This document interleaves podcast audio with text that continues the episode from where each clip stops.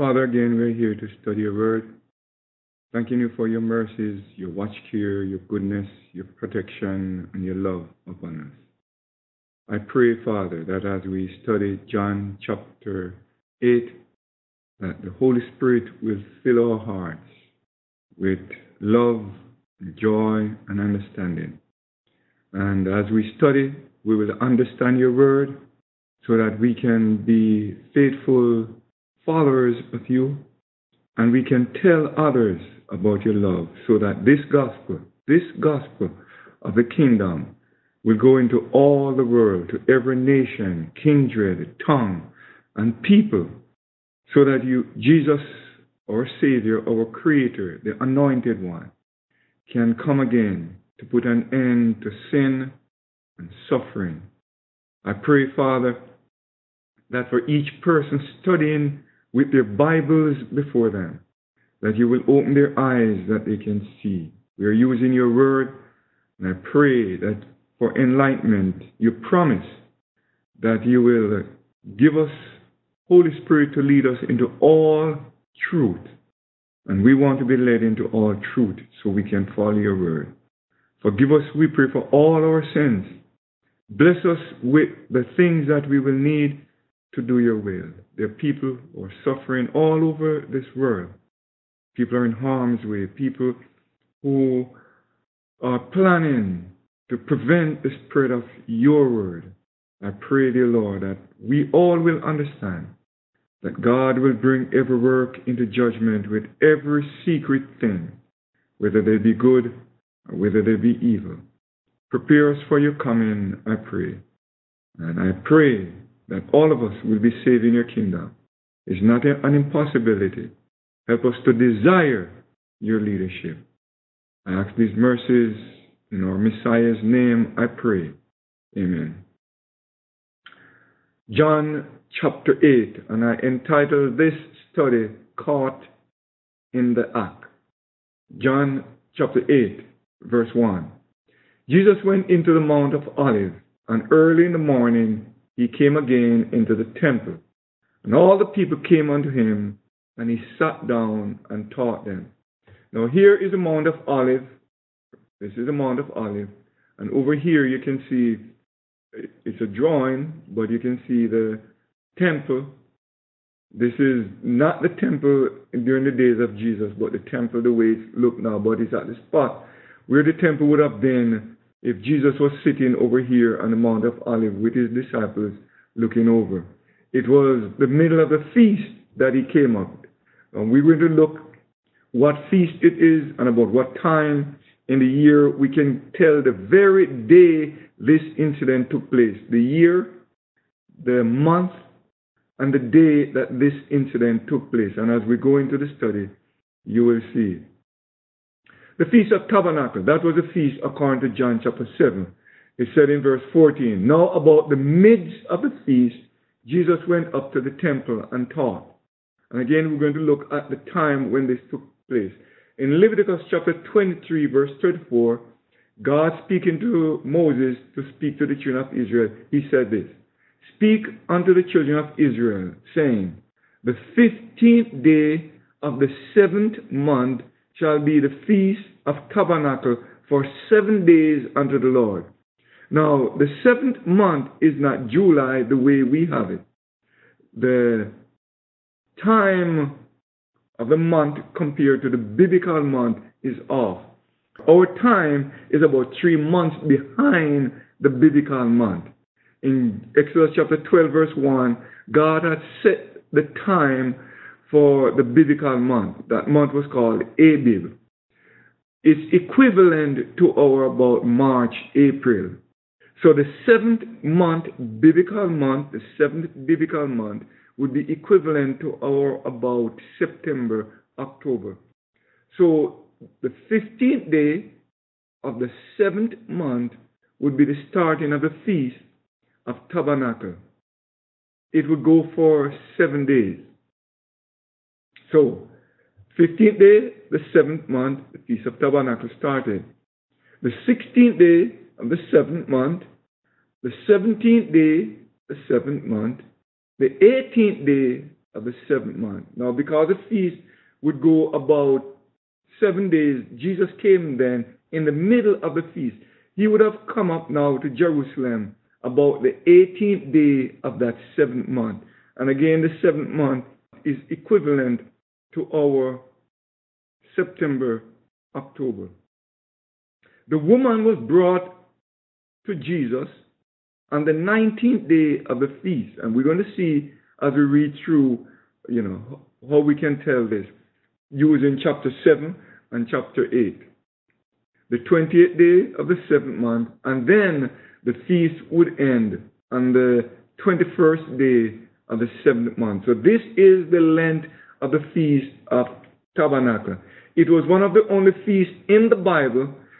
The feasts today have different names, but this feast was given two names in the Bible. It was given the feast, the name Feast of Tabernacle, because it was at the beginning of the Feast of Tabernacle, Jesus was born.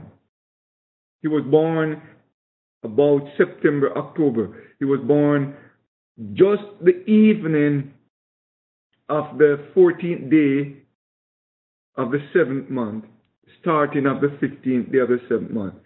Tabernacle, because God was coming to tabernacle with us. Emmanuel, God with us, God dwelling with us. It, this feast had a different name also.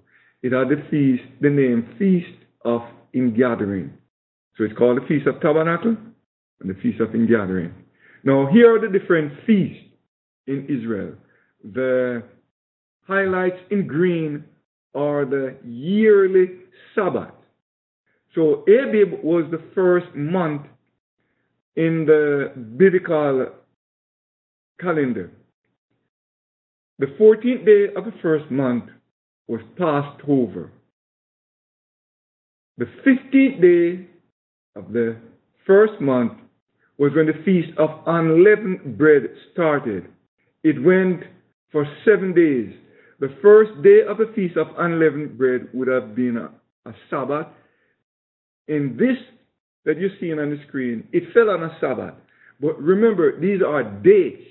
They can fall on any day of the week.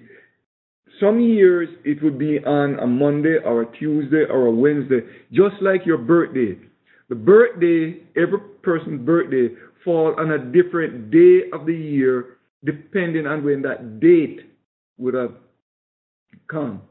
So the fifteenth day of the first month was the Feast of Unleavened Bread, when all leaven was put out of the house of both strangers and Israelites. Leaven is a symbol of sin.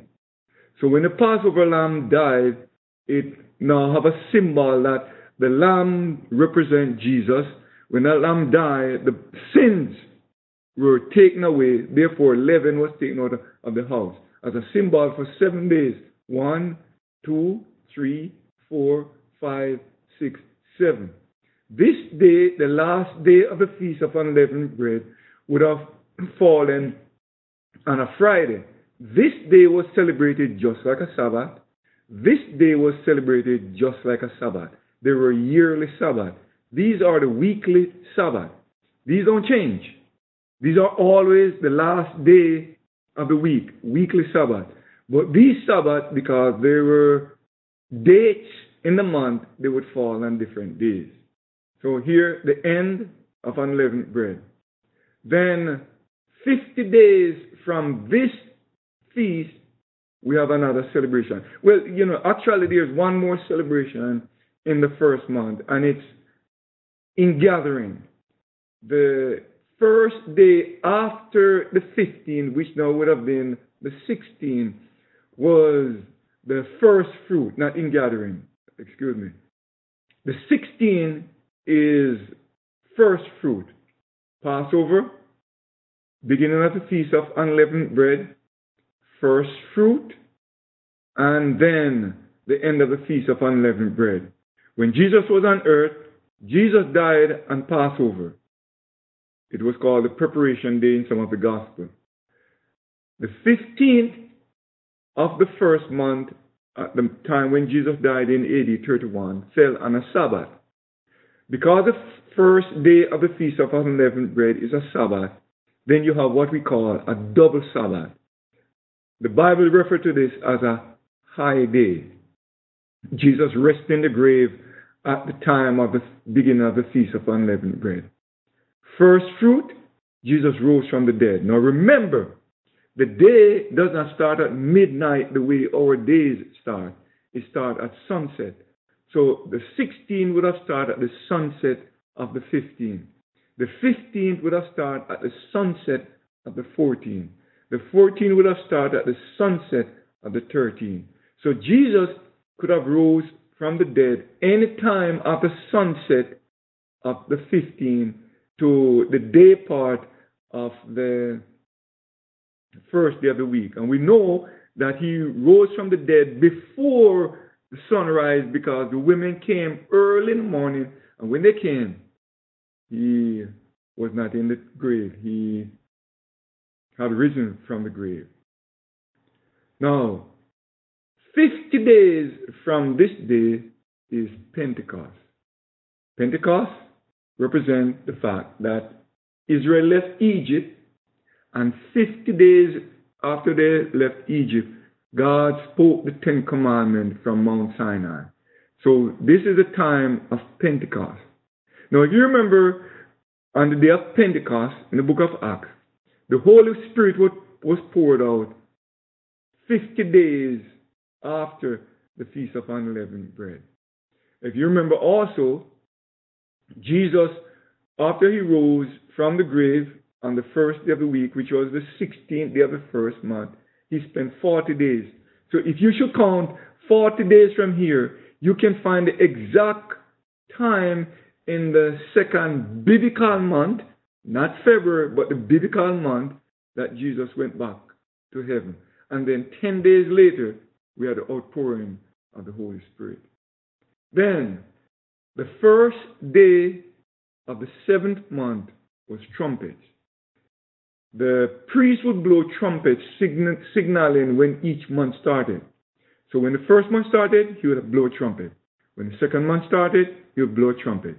The same thing for the third, the fourth, the fifth, the sixth, and the seventh.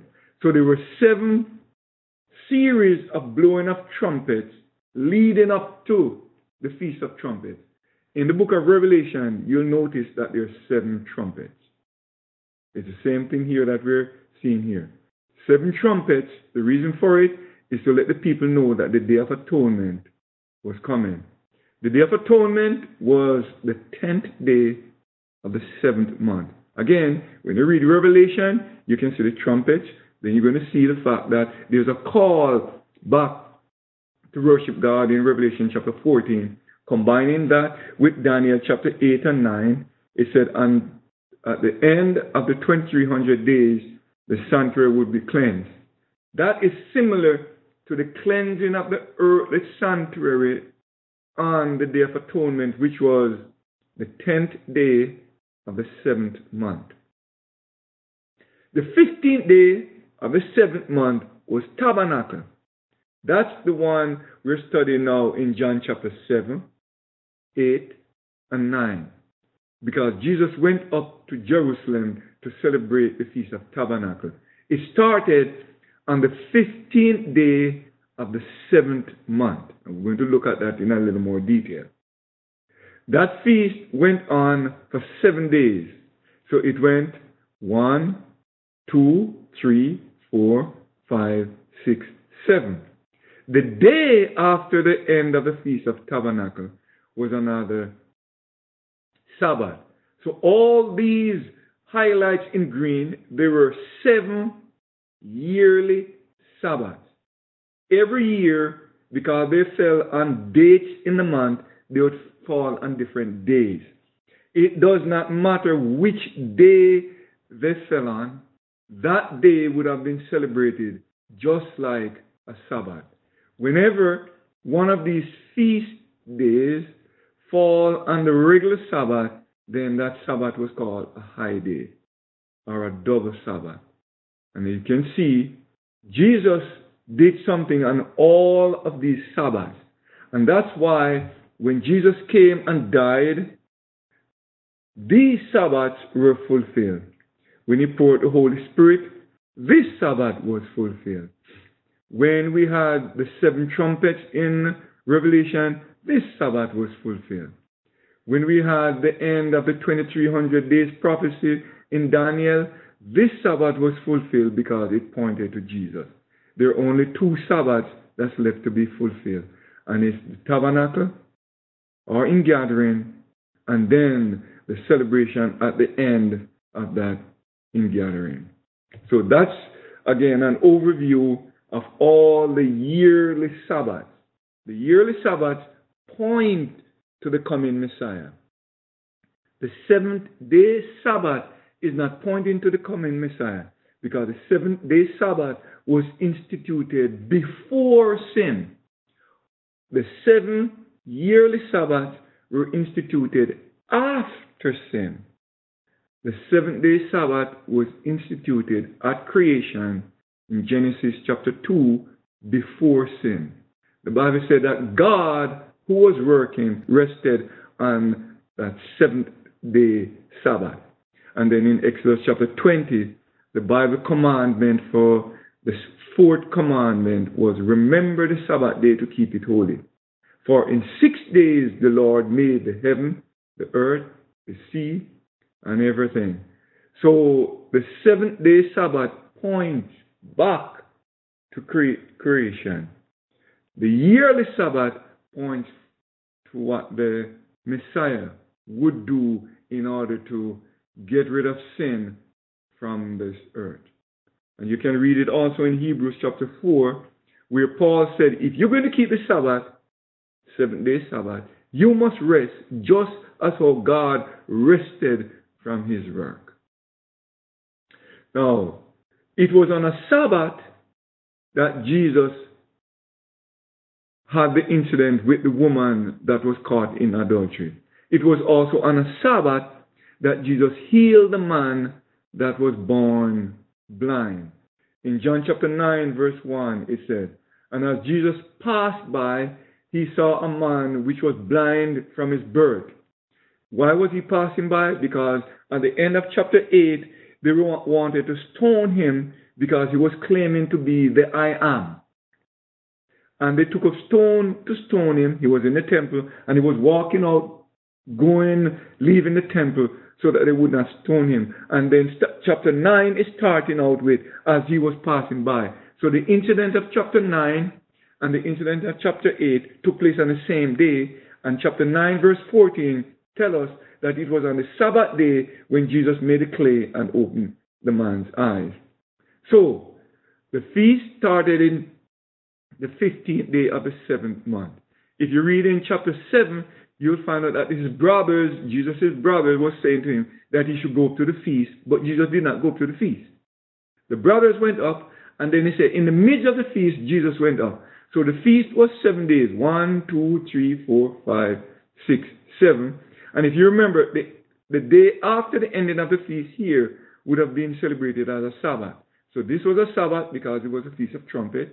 This was a Sabbath because it was a feast of um, Day of Atonement.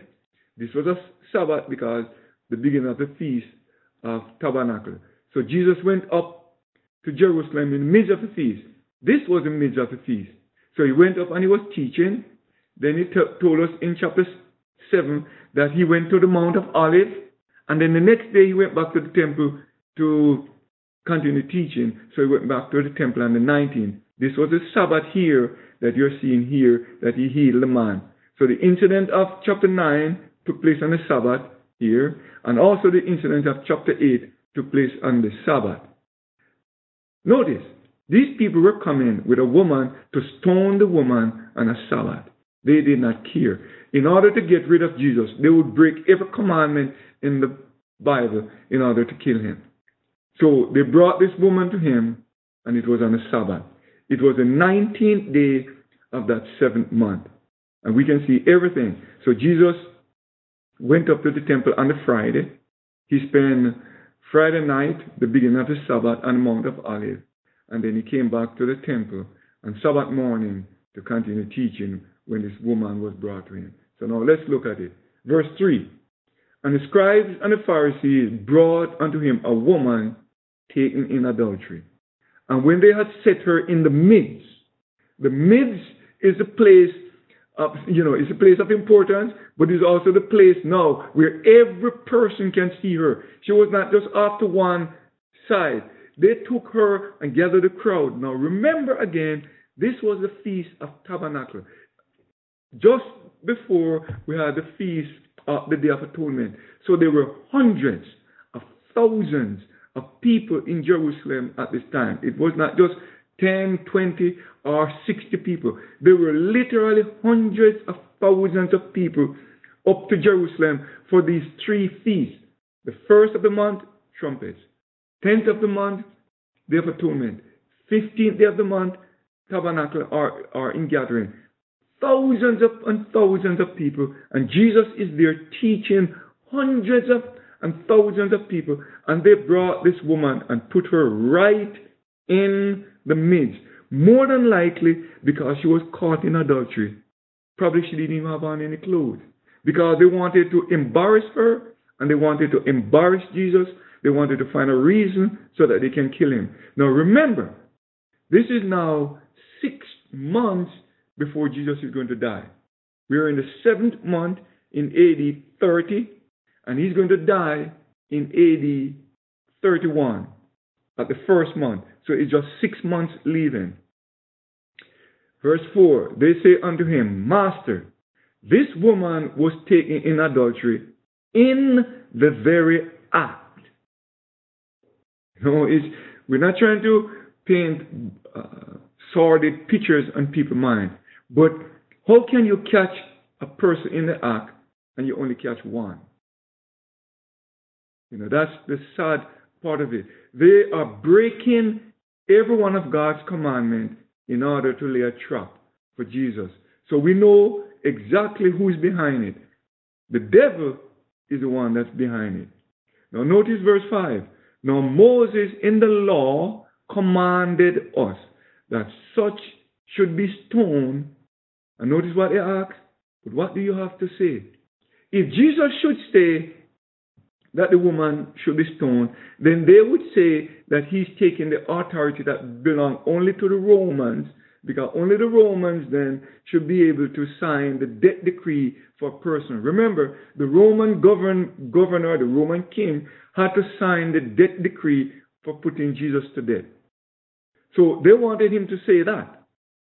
Now, if Jesus should say, no, she shouldn't be killed, then they would accuse him of doing away with Moses' law. Remember, after Jesus had died and the disciples were preaching, one of the things the disciples were accused of was doing away with Moses' law. So whichever way Jesus answered, they were sure that they could find a reason to put him to death. And remember, there were hundreds of thousands of people listening. Even if they were not in that immediate vicinity, when they saw this crowd, hundreds of people would be running to look. Others would be telling others what's happening.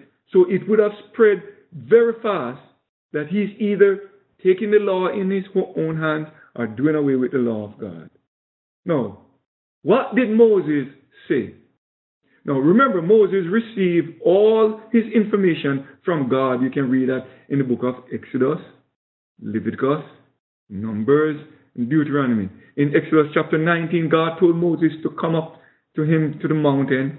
And when God spoke the Ten Commandments, and then at the end of speaking the Ten Commandments, if you remember, in Exodus chapter twenty, verse about nineteen, the people said, Moses, you speak to us. Don't let God speak to us. If God speaks to us, we're going to die. So Moses went up in the mountain. He was up there for a length of time, forty days. He came back down because the people were getting into crazy stuff. But then he went back up, and God gave him the information. So Moses did not come up with these laws just by himself.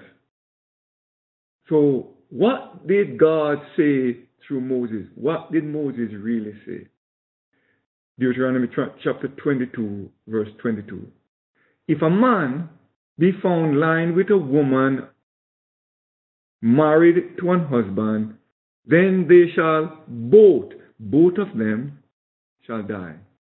Both the man that lay with the woman and the woman, so shalt thou put away evil from Israel. That's what Moses said. That's not what they did. They brought the woman along. So you can see that it's not a question for information they're asking Jesus. It's a trap so that they can kill him. But we're going to look at some more things that Moses said. Deuteronomy chapter twenty-two. Now we're going to start reading in verse twenty-three. If a damsel, that is a virgin, be betrothed unto an husband. Now remember, in the biblical sphere, if you're engaged, if you're betrothed, same thing. If you're engaged to be married, is as if you're married. So if a damsel, that is a virgin, is betrothed unto an husband, and a man find her in the city. Notice that God specified the place. Now this woman, we don't know where she was caught in adultery.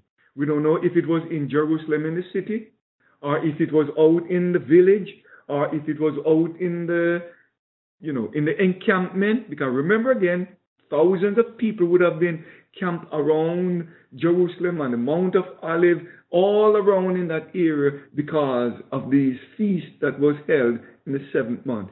So they did not say where she was caught. So again, you can see they're just laying a trap because the Bible specifies the place if the person was caught.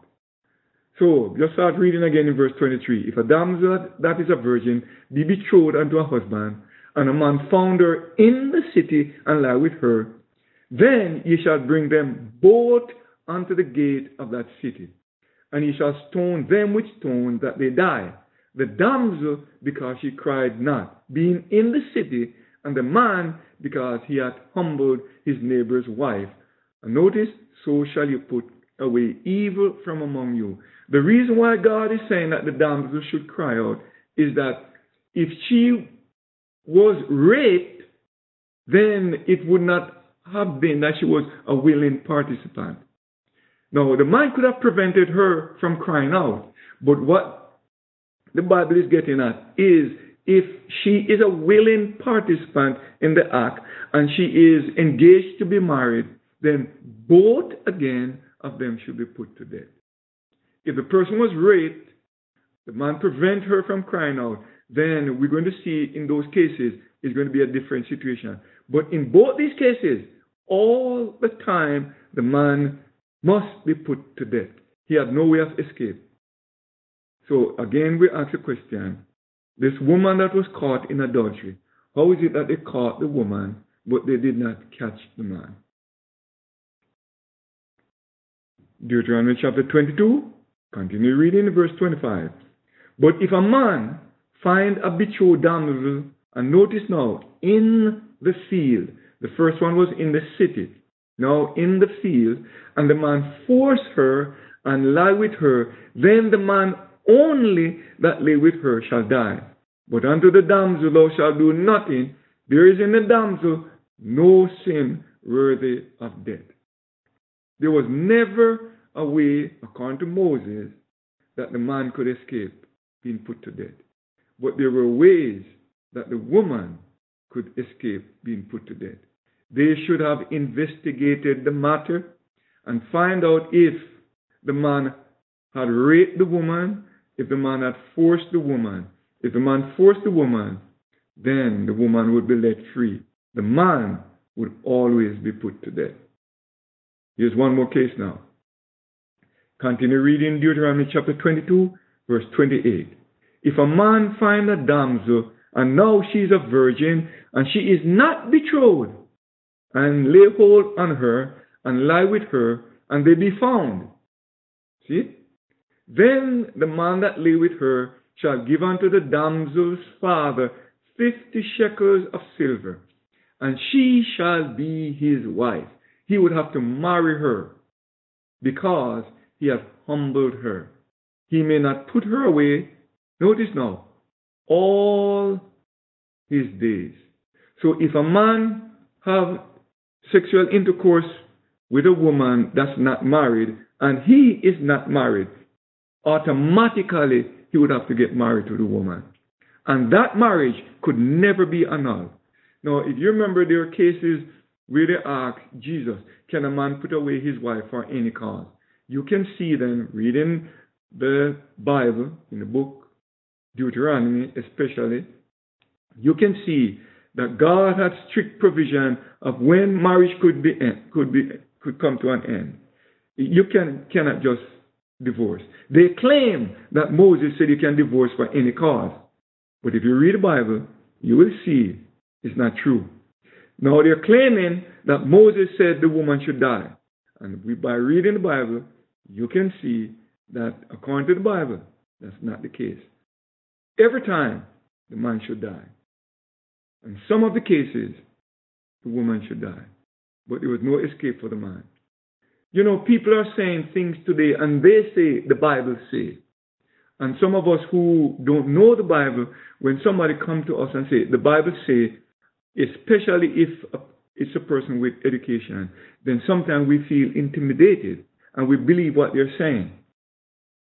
You can see now that it is very important for us to study for ourselves, that we can rightly divide the word of God so we can know exactly what God's requirement he has for us. Verse six of chapter eight, notice what he said. This they said, tempting him that they might have to accuse him. So here is a case where they're laying a trap for Jesus. They're using the woman. They're willing to put the life of a human being in danger in order to kill Jesus. Now remember, Jesus said, the same thing that they did to him, they will do for his followers.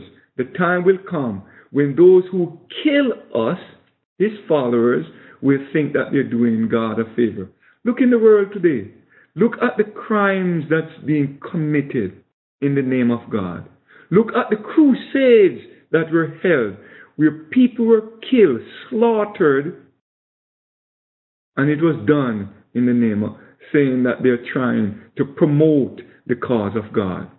Again, God did not send the disciples out to kill unbelievers. God sent the disciples out to teach unbelievers. God did not commit, commission Peter to kill the sheep. In John chapter twenty-one, God commissioned Peter to feed the sheep. So whoever is dropping bombs around their body and then becomes suicide bombers, blowing up themselves and blowing up and killing people, saying that they're doing things for God. The question is, which God? We can see that they have the same characteristics as the leaders in Israel in Jesus' days. They would be willing to kill a woman in order to kill Jesus. Brothers and sisters, we need to study for ourselves to see what God wants us to do, so that we don't become like people who kill in order and say that they're doing God's will.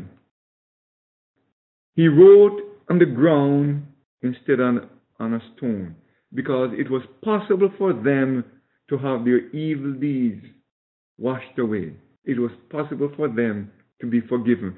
So continue reading verse six. But Jesus stooped down and with his finger wrote on the ground, as though he heard them not. Isn't that amazing? He did not want to be a participant in hearing the sordid deed. He did not even look at the woman. He looked at the ground. He did not want to demean her anymore.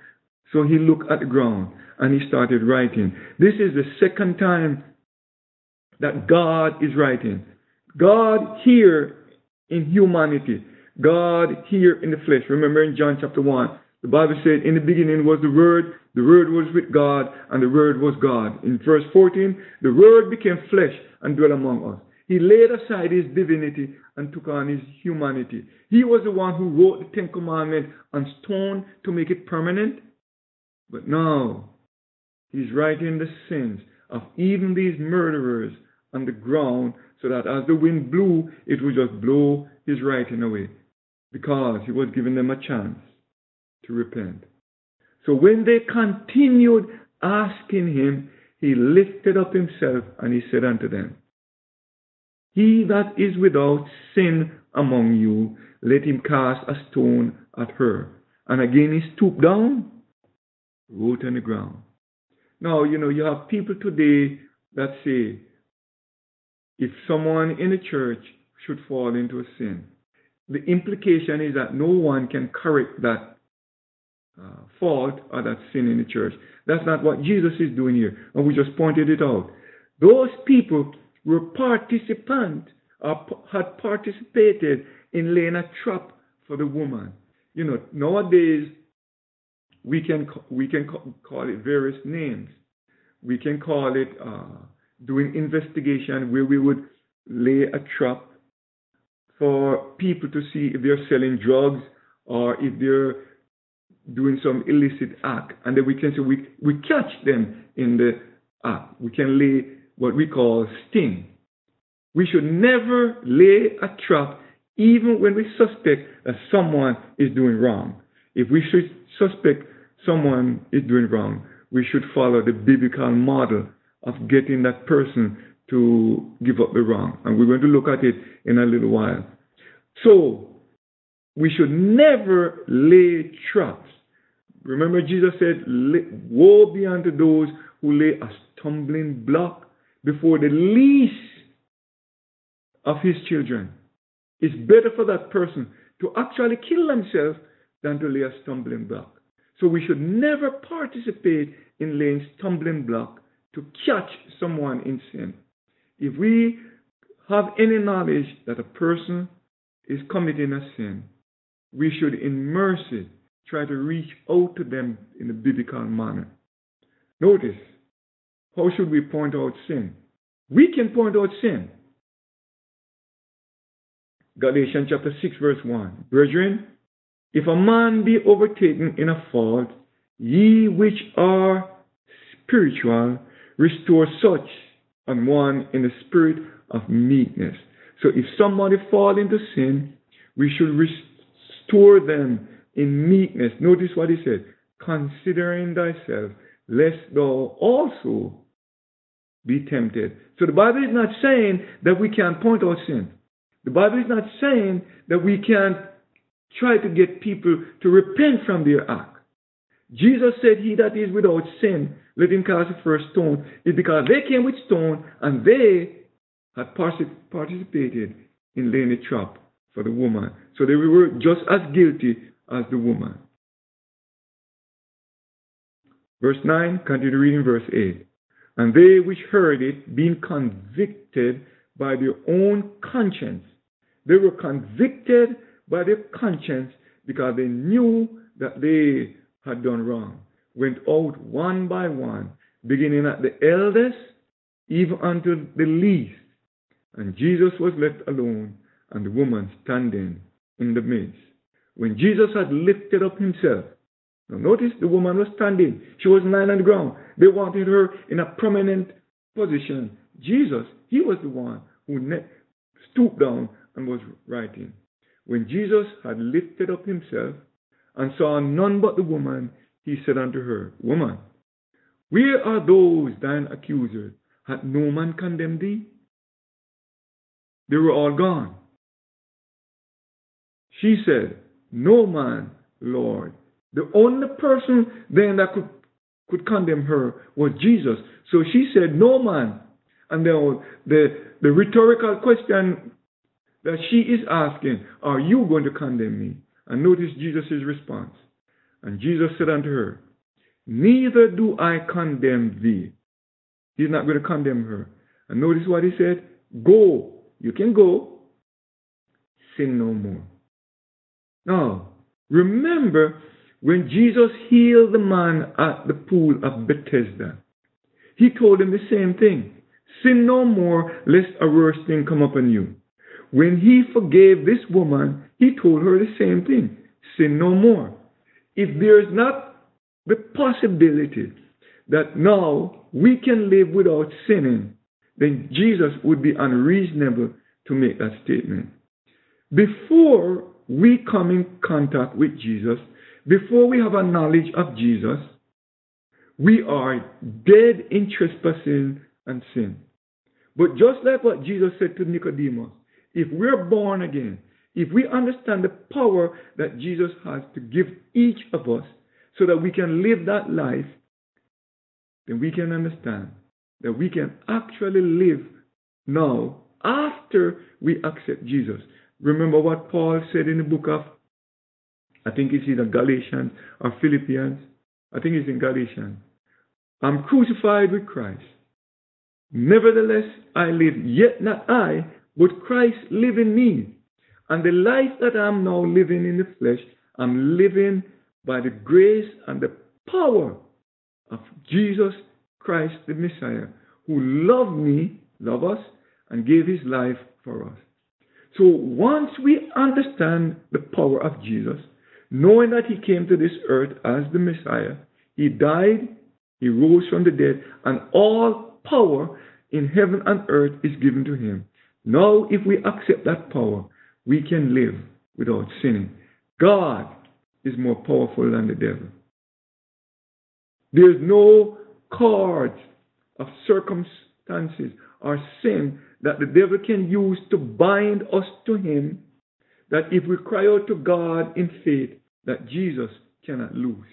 He will loose us and tell us, go and sin no more. But we have to keep that daily communion.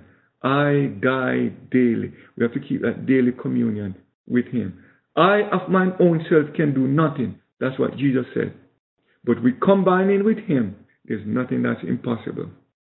So through the power of Jesus, the woman could go and sin no more. Jesus did not condemn her. Jesus forgave her. Jesus told her and also equipped her to go and sin no more. Then spake Jesus again unto them, saying, I am the light of the world. Jesus is the water of life. Jesus is the bread of life. Jesus is the light of life. So Jesus is speaking, I am the light of the world. He that followeth me shall not walk in darkness, but shall have the light of life. Jesus can give us the light that we can see the traps that the devil will set for our feet to cause us to fall, so that we can have life. He said, I came to give life and to give it more abundantly. Then the Pharisees therefore said unto him, Thou bearest record of thyself. Thy record is not true. Jesus answered and said unto them, Though I bear record of myself, yet my record is true, for I know whence I came and whither I go. But you cannot tell whence I come and whither I go. Ye judge after the flesh. I judge no man. Notice he's telling them what they had just tried to do. They were, they had judged wrong. They were judging after the flesh, literally and spiritually. But he's not judging, because he's here to save. And yet if I judge, my judgment is true, for I am not alone, but I and the Father that sent me. He is not alone. So the Father and the Son are two independent, different beings. We saw at the baptism, Jesus was in the water. The, vo- the voice of the Father from heaven came and said, This is my beloved Son. The Holy Spirit, in the form of a dove, came down and abode upon him.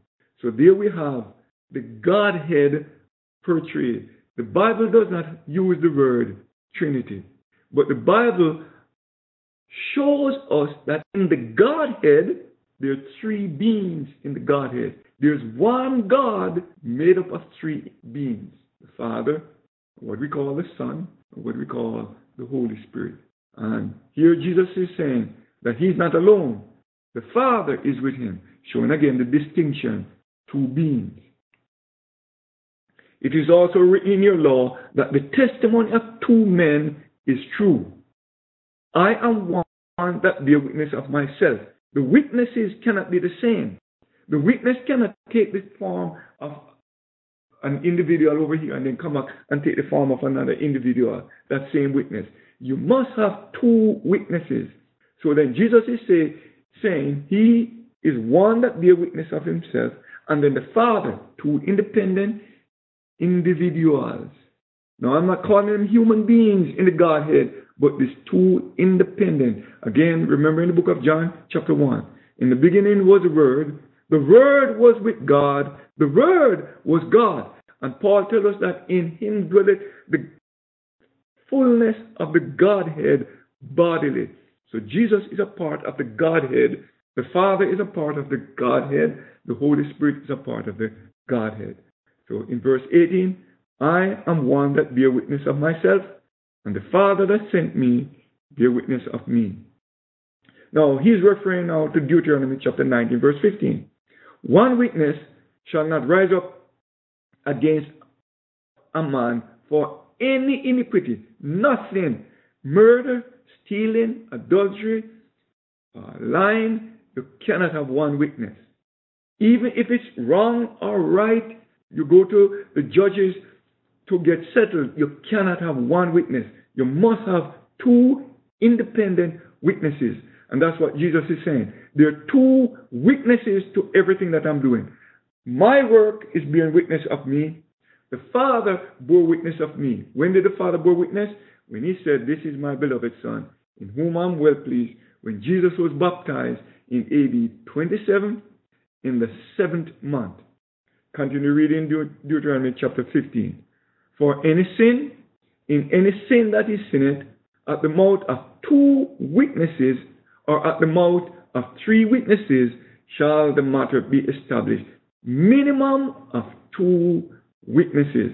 You know, in our court system today, you can have one eyewitness that testifies against a person for any type of crime. If you have one eyewitness, that eyewitness can testify, and that person would be either exonerated or put in jail. In the Bible, it's not like that. You must have two witnesses. This is kind of good. In the judgment, there are going to be two witnesses. They're going to be Jesus. They're going to be the devil. So if a person, a sinner, accepts Jesus and his name come up in the judgment, there are going to be two witnesses there, Jesus and the devil. Because the person accepts Jesus, Jesus is going to say, this person, Father, have accepted me. You have committed all judgment to me, according to the book of John chapter five. Jesus is going to say, Father, this person have accepted me. The devil is going to say, no, I have tempted that person. I, I had tempted that person. That person committed many, many sins. There are two witnesses, Jesus and the devil. Jesus is going to say, Father, they have accepted me. The devil is going to say, no, that person is a sinner. That person is going to be found innocent. That person will be saved, because for that person to be lost, there must be two witnesses against them. Now, here comes a person now who had never accepted Jesus. The judgment, the name comes up, and the devil says, I tempted that, that person in the past. That person sinned. Jesus is going to say, Father, that person never came to me. So therefore, there are two witnesses against that person. That person will be lost. So the symbolism in the Bible was set up for us to understand how it will be in the judgment. That's how it's going to be in the judgment. And that's what took place biblically on the tenth day of the seventh month, where we call the Day of Atonement, when sins were taken away. All the sins that were confessed and placed in that sanctuary was taken away on the Day of Atonement. And then on the fifteenth day of that same seventh month, the people had a big celebration, gathering all the rest of the harvest of the year, but also a celebration because all the sins were taken away. And that's how God set it up. And that's why he said there must be at least two witnesses. There cannot be one. In the judgment, the devil's testimony alone will never cause a human being to be lost. Brothers and sisters, all we have to do in order to be saved is accept Jesus. It's not the Bible study you give. It's not, not the amount of tithe you return. It's not the amount of sick you visit. It's not the amount of clothes you give away. We do those things because we are saved. We tell people about Jesus because we are saved, not in order to be saved. The only thing you need to do, the only thing that I need to do in order to be saved in God's eternal kingdom is come to Jesus and confess my sin and accept his life. He died so that I don't have to die. He died so that you don't have to die. He died so that you can live. All we have to do is accept. Now, brothers and sisters, when I realize that it's so easy to be saved, and I'm looking at people who are going on pilgrimage, I'm looking at people who are beating themselves, I'm looking at people who are starving themselves for months on end to appease a God.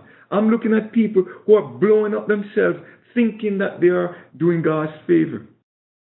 It's now my joy to tell these people, you don't have to do those things in order to be saved. You don't have to do those things in order to appease an angry God. All you have to do is confess your sin. And the one who came to this earth, the Messiah, the very one who created this earth and everything in it, he will be willing to forgive our sins. So that's why we return our tithes, because we want this gospel of this kingdom, this good news telling about the loving God. We want it to go to every nation, to every kindred, to every person, no matter where they are, no matter which country they grow up in, every human being, black or white. They can be yellow, or they can be whatever color skin. It does not matter. God loved his entire creation. God loved mankind who were created in God's image. And when I say mankind, I'm not using that word in the sense of male alone. I'm using this word in the sense of humanity. God loved human beings. God wants to save human beings. And God has done everything possible for us to be saved. We are not trying to work our way into heaven.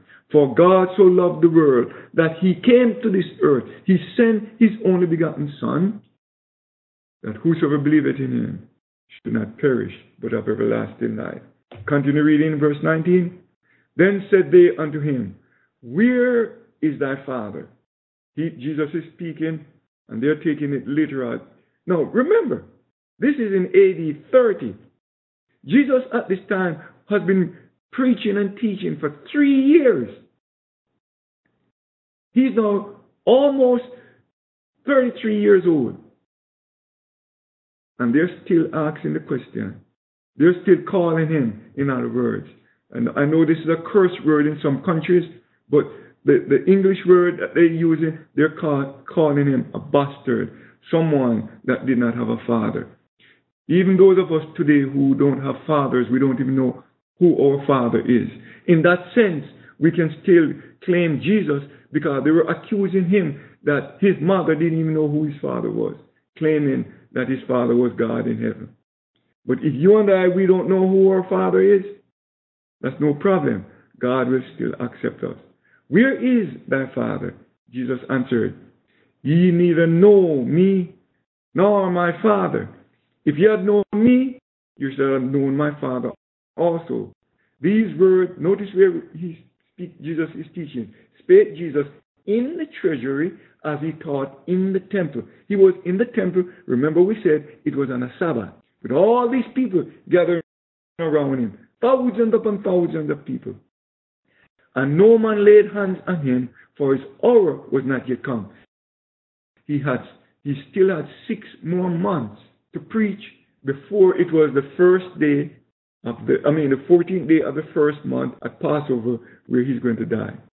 Then said Jesus again unto them, I go my way, and you shall seek me, and shall die in your sins. Whither I go, you cannot come. Then said the Jews, will he kill himself?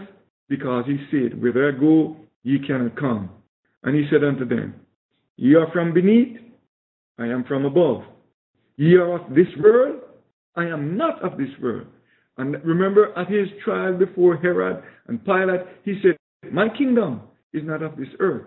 If my kingdom was of this earth, my servants would fight. It's sad, because people today, thinking that God's kingdom is of this earth, they are willing to kill in God's name. Remember, no need for killing. It's time for teaching. Because God is not going to set up a kingdom on this earth the way we are thinking of political kingdom. We don't have to form political parties to set up political kingdom. God is going to put an end to earthly kingdom. Remember Daniel seven, the stone that was cut out of the mountain without hand. It hit the image on its feet, destroying the gold, the silver, the brass, the iron, the clay. It destroyed everything. The wind came and blew it away after it was ground to powder. And then the stone became a whole mountain and filled the whole, whole earth. God is not going to use the modification of an earthly kingdom to set up his kingdom. He's going to destroy everything and set up his new kingdom. And that's what Jesus is saying here. You are from beneath, I'm from above. You are of this world, I am not of this world. I said therefore unto you, that you shall die in your sins. For if you believe not that I am he, he who? He, the Messiah, the Anointed One, the seed that was promised to Adam and Eve after they sinned in the garden in Eden. You can read that in Genesis chapter three. The instant sin came into the earth, the Creator promised to Adam and Eve that he would come in the future, live on this earth, and die so that they can live. They died physically, but they did not have to suffer the death of being eternally separated from God. The Messiah, promised to Adam and Eve, eventually came through Abraham, through the nation of Israel, through the tribe of Judah, was born into this earth, lived, and died so that you and I could die. If they did not believe that he was the one. Now notice what he's saying. It's not going to be some good man. It's not going to be Confucius. It's not going to be Buddha. It's not going to be Mohammed. They might have been good men, but they were not the promised seed that was mentioned in Genesis. Remember, the promised seed was mentioned to Adam and Eve as soon as they sinned. He is not coming just to save Israel. He's not coming just to save the Judeans. He's coming to save his creation. Mankind who were made in his image. Mankind that consists of males and females of every nation, kindred, tongue, and people. Then said they unto him, continue reading verse twenty-five, who art thou? Jesus said unto them, even the same that I said unto you from the beginning. Jesus had said he was the Anointed One from when? From Luke chapter four, verse eighteen. He had said this way back in A D twenty-seven, after he was baptized and announced his ministry in Jerusalem, in that very temple, three years before. This is what he said, reading in verse eighteen of Luke chapter four. The Spirit of the Lord is upon me, because he hath anointed me. The word anointed just simply means the Messiah. He hath set me to be the Messiah, to preach the gospel to the poor, both the physical poor and the spiritual poor, the financial poor and the spiritual poor. He has sent me to heal the brokenhearted, those who are literally brokenhearted, and those who were brokenhearted because of the burden of sin. To preach deliverance to the captive. Captives who were literally captives by other nations. The Romans were ruling at the time. And captives who were captive of Satan. To recover sight to the blind. The spiritually blind and the physically blind. So when Jesus performed a miracle of healing the blind, it was also symbolic of what he can do to heal the spiritual blind. When Adam and Eve sin, we become captive. We become brokenhearted because we're separated from our Creator, and we became blind because Satan blinded our eyes.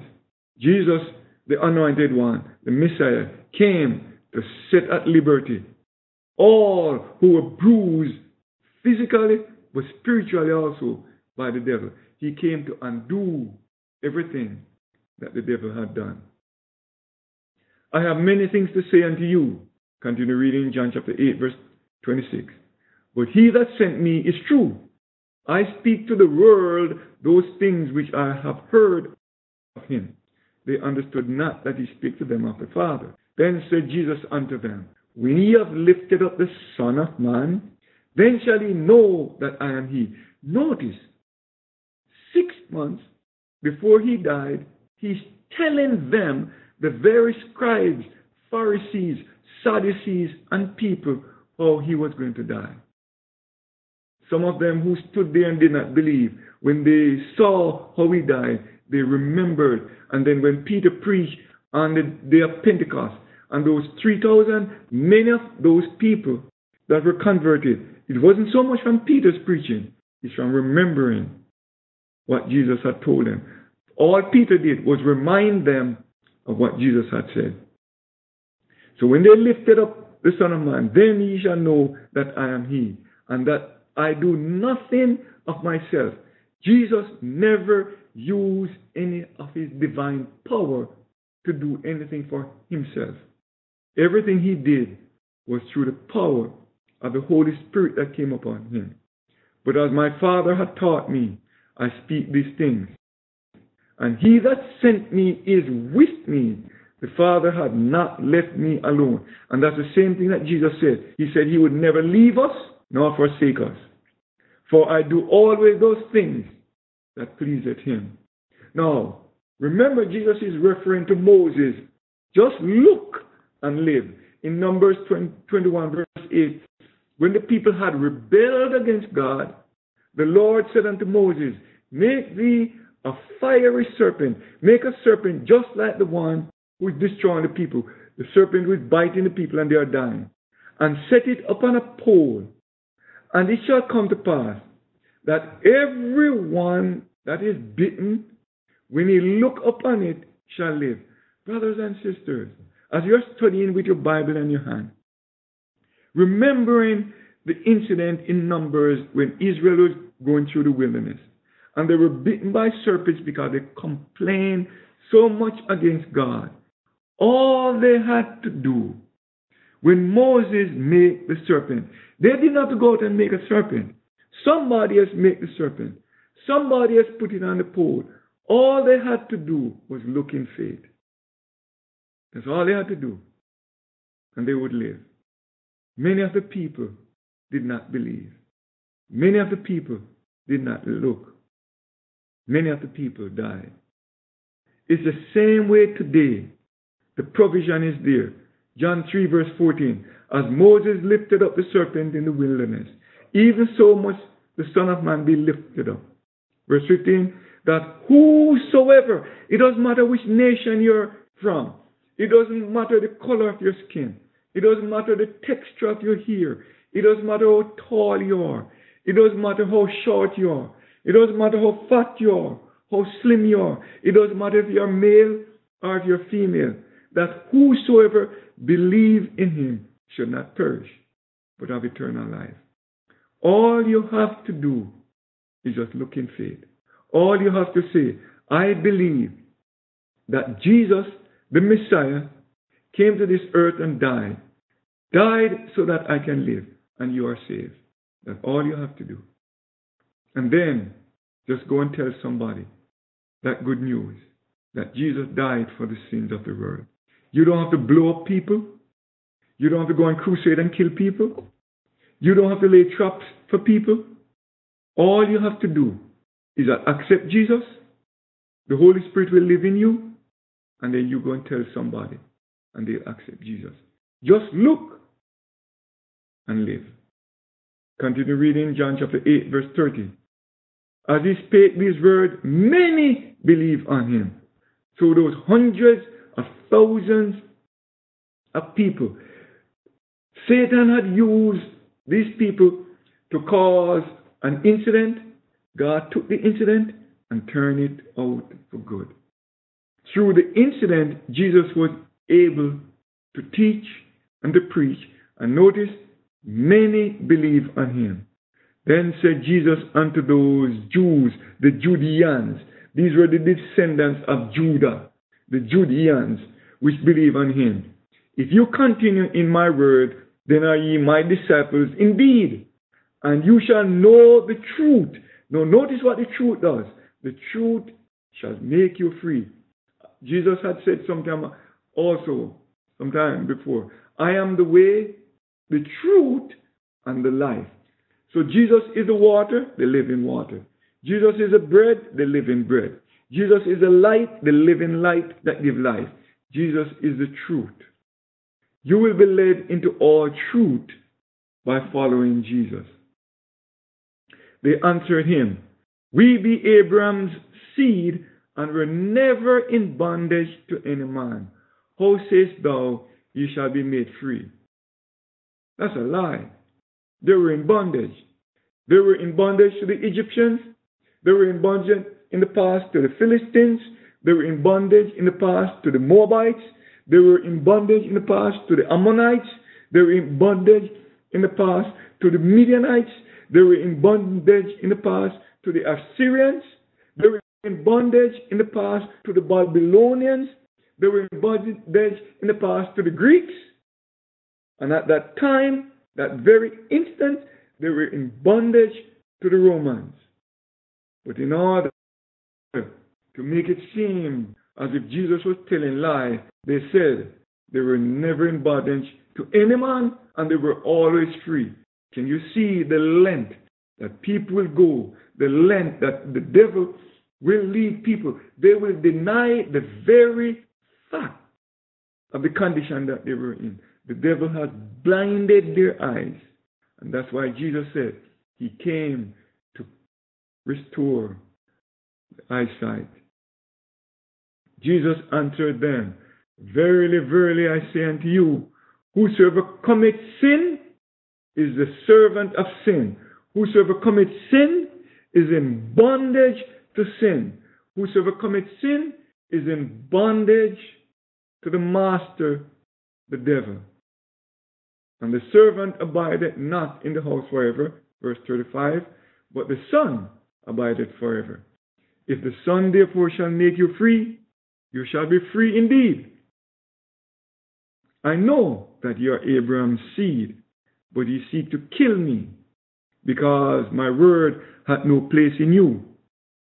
I speak that which I have seen with my Father, and ye do that which ye have seen with your father. They answered and said unto him, Abraham is our father. Jesus said unto them, if you were Abraham's children, you would do the works of Abraham. But now ye seek to kill me, a man that hath told you the truth, which I have heard of God. This did not Abraham. Ye do the deeds of your father. They said, then said they to him, we be not born of fornication. We have one Father, even God. Now remember, just the day before in chapter seven, they wanted to kill Jesus for claiming, when he claimed that God was his Father. And notice, they're doing the same thing. We have one Father, even God. So you can see when they wanted to kill Jesus, when Jesus claimed that God was their Father, is that they understood that he was not just claiming that he was in the the Son of God in the sense that we have children. He had claimed equality with God. And that's what Paul said in the book of Philippians. Let this mind be in you which was in Christ, who though being equal with God, thought it no robbery to be equal with God, but laid it aside and took on the form of a servant. The reason why he took on the form of a servant, so that he could save us. Philippians, that's found in Philippians chapter two. Now, I want to show you the words Jesus used is an interesting word he used there. He said, I know that ye are Abraham's seed. That word he used there in John chapter eight, verse thirty-seven, is a Greek word, and the strong number is strong number four six nine zero. You're Abraham's seed. It meant sperm. Sperm, in a sense, as offspring. Now, in verse thirty-nine, he's going to use a different word. So let's read it. They said, they answered and said unto him, Abraham is our father.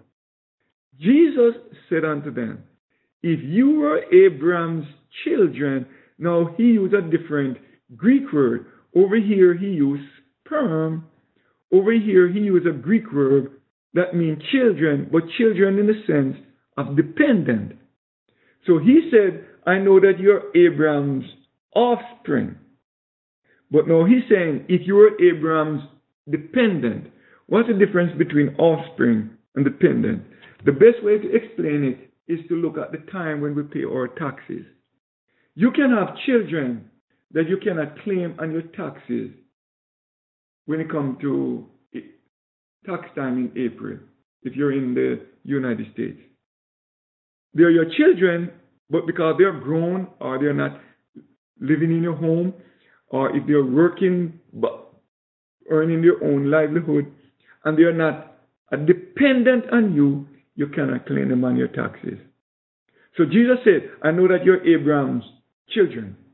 But now he used a different word in verse thirty-nine. He said, no, if you were Abraham's dependent. What are the dep- dependents? The dependent now is someone that you're responsible for them. Remember, God had said to Abraham, I know Abraham, that he would command his own household after him, and they would keep God's commandment. That's in Genesis. I think it's about Genesis chapter eighteen. Now, what Jesus is using now is a reference to that same conversation. He's saying, if you're in Abraham's home, if you're Abraham's child, like dependent Abraham, then Abraham would have taught you, and you would live just like Abraham. A dependent, you can claim it on your taxes. So if you're dependent, that means by you're depending on Abraham's being your father to teach you, and Abraham is going to teach you properly. So what is Jesus saying? Jesus is saying that Israel was looking at the fact that because they are from the lineage of Abraham, they were automatically saved. And Jesus is saying, nope, you're not automatically saved because you're an Israelite. You're not automatically saved because you're a Judean. You're not automatically saved because you're a Jew.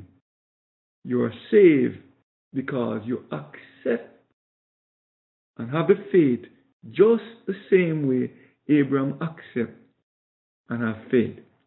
So anyone can accept and have the faith. And that's what Paul is saying in Romans chapter eight. Anyone who are led by the Spirit, then they become children of God. We become heirs through Abraham when we accept the faith, when we accept the teaching of God. It's not given to a special nation. Remember, Moses said that in Deuteronomy. He said, God did not choose you because you were more than other people, because you were more righteous than other people, because you were more good, you were better than other people. He said, God chose you. God made a covenant with you because he made a covenant with Abraham, whom he loved. Abraham was called a friend of God because Abraham believed God. So you and I today, if we accept Jesus, we can become dependent and we can be saved in God's kingdom. We don't have to become Israelites. We don't have to become Judeans. We don't have to become Jews. All we need to do is accept the Bible. Jesus said unto them, if God were your father, you would have loved me, for I proceed forth and come from, came from God. Neither came I of myself, but he sent me. Why do you not understand my speech? Even because ye cannot hear my words? Ye are of your father, the devil. Now, they claim to be Abraham's children. So they claim Abraham as their father. Notice what he said. No, you're not Abraham's children. You're the devil's children. Why are you the devil's children? Because you're doing the same deeds that the devil would do or did. Ye are of your father the devil, and the lust of your father you will do. He was a murderer from the beginning and abode not in the truth, because there is no truth in him. Remember, Jesus said, he is the truth. The devil is a liar. Continue reading. When he speaketh a lie, he speaketh of his own, for he is a liar and, a, and the father of it. And because I tell you the truth, you believe me not. No, Jesus is speaking to Israelites, literal descendants of Abraham. In the temple he's speaking, and he's telling them, you are lost, you are not children of Abraham. But anybody who accepts him, he's telling them that they are saved, and now they are children of Abraham. Now notice what Jesus asks in verse forty-six. Which of you convinceth me of sin? And if I tell you the truth, why do ye not believe me? He that is of God heareth God's word. Ye therefore hear them not, because ye are not of God.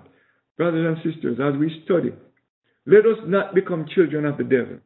You can only have one or two fathers. You're either going to have God as your father, as the, or the devil as your father. If you do evil, if you lie, commit adultery, murder, then you're children of the devil. If you love, if you speak the truth and do righteousness, then you're children of God. It's as simple as that. Then answered the Jews and said unto him, say we not well that you are a Samaritan and as a devil? Jesus answered, I have not a devil, but I honor my Father, and ye do dishonor me. And I speak not mine own glo- and I seek not my own glory. There is one that seeketh and judgeth. Verily, verily, I say unto you, if a man keep my saying, he shall never see death. And what did they do? They jump on this. Then said the Jews unto him, now we know that thou art a devil. Abraham is dead, and the prophets. And thou sayest, if a man keep my saying, he shall never taste of death. Art thou greater than our father Abraham, which is dead, and the prophets are dead? Whom makest thou thyself?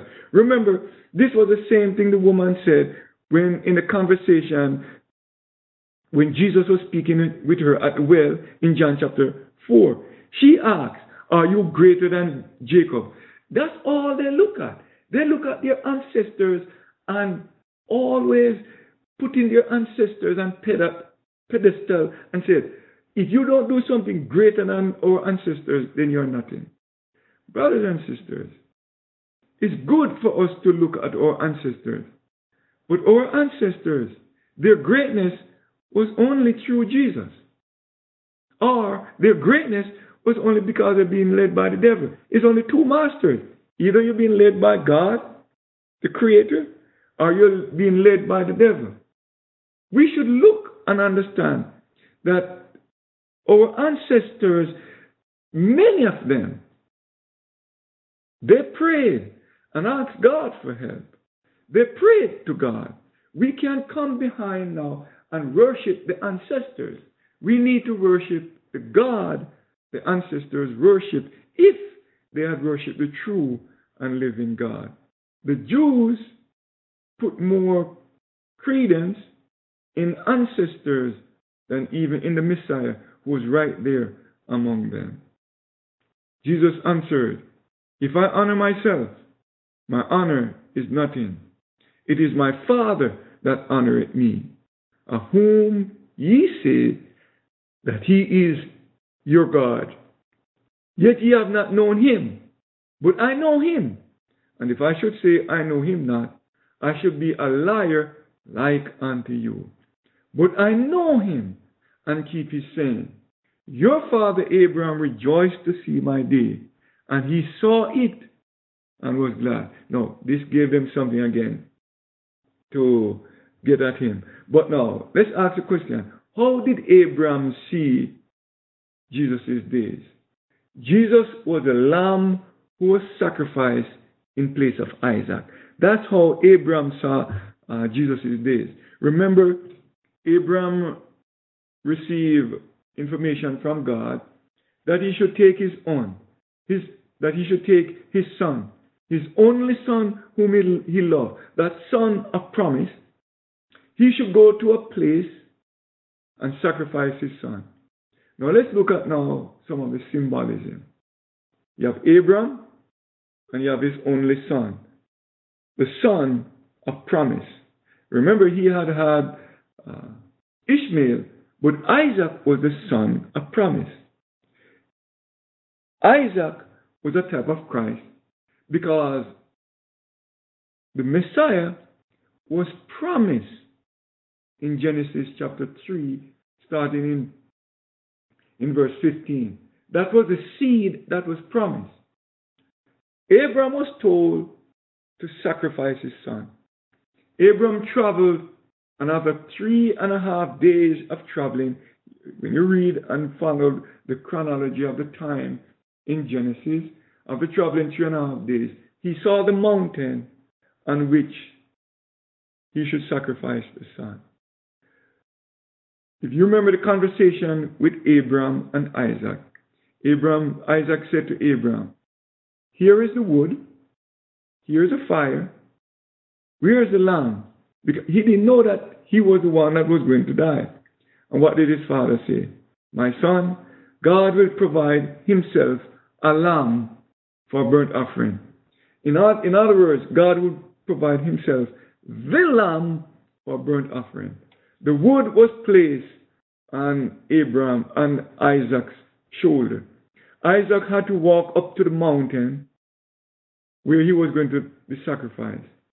Remember when Jesus came, the cross was placed on his shoulder, and he was walk, he had to walk up to Golgotha, and then he died, being hung on that cross.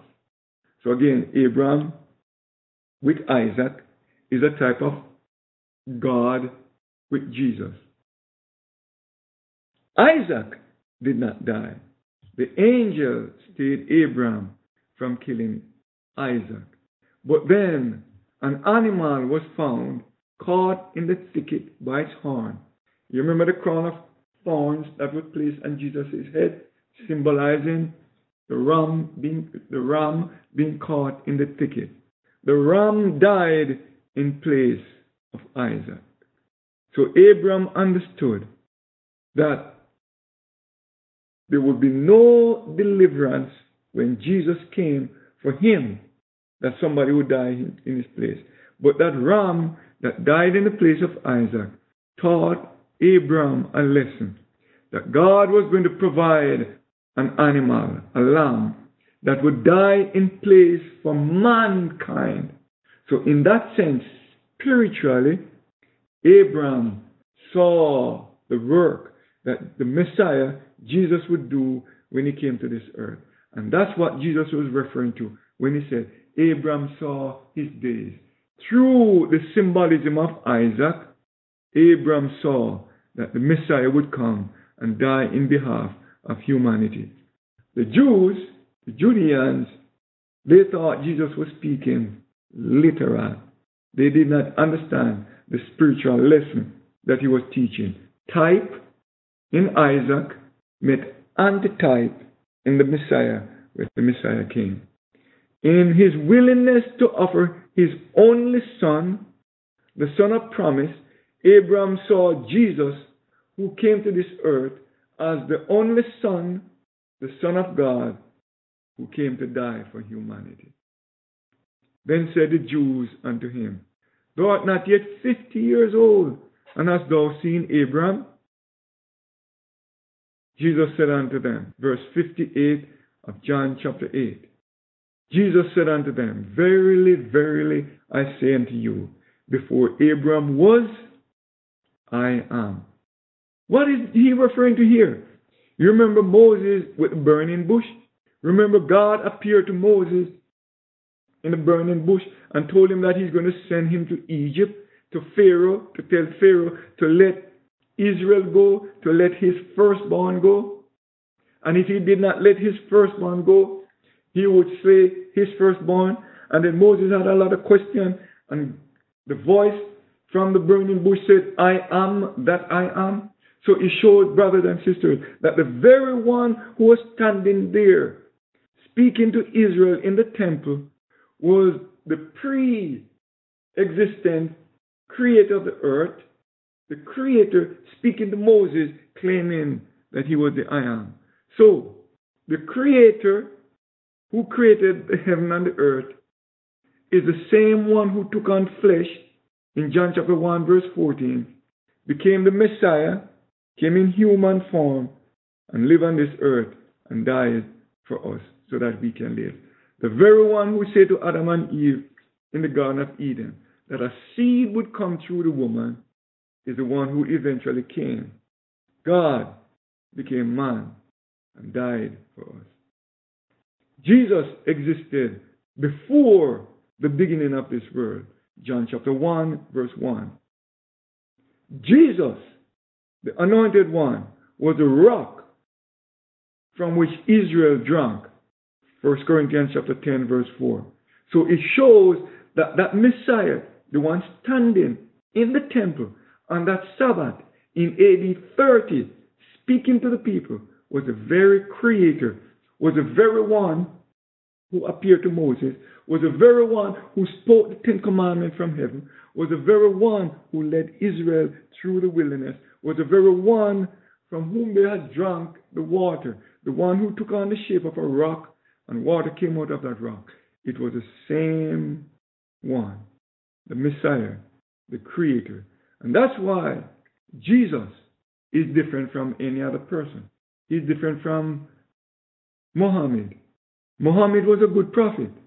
He could have been a good prophet, but he was not the Creator. He was not the Messiah. Jesus is better than Confucius. Confucius could have been a good teacher, a good philosopher, but he was not the Creator. He was not the Word who became flesh. Same thing with Buddha. He could have been a good teacher, could have had thousands of thousands of followers, could have lived to an old age and died. But Buddha was not the Creator.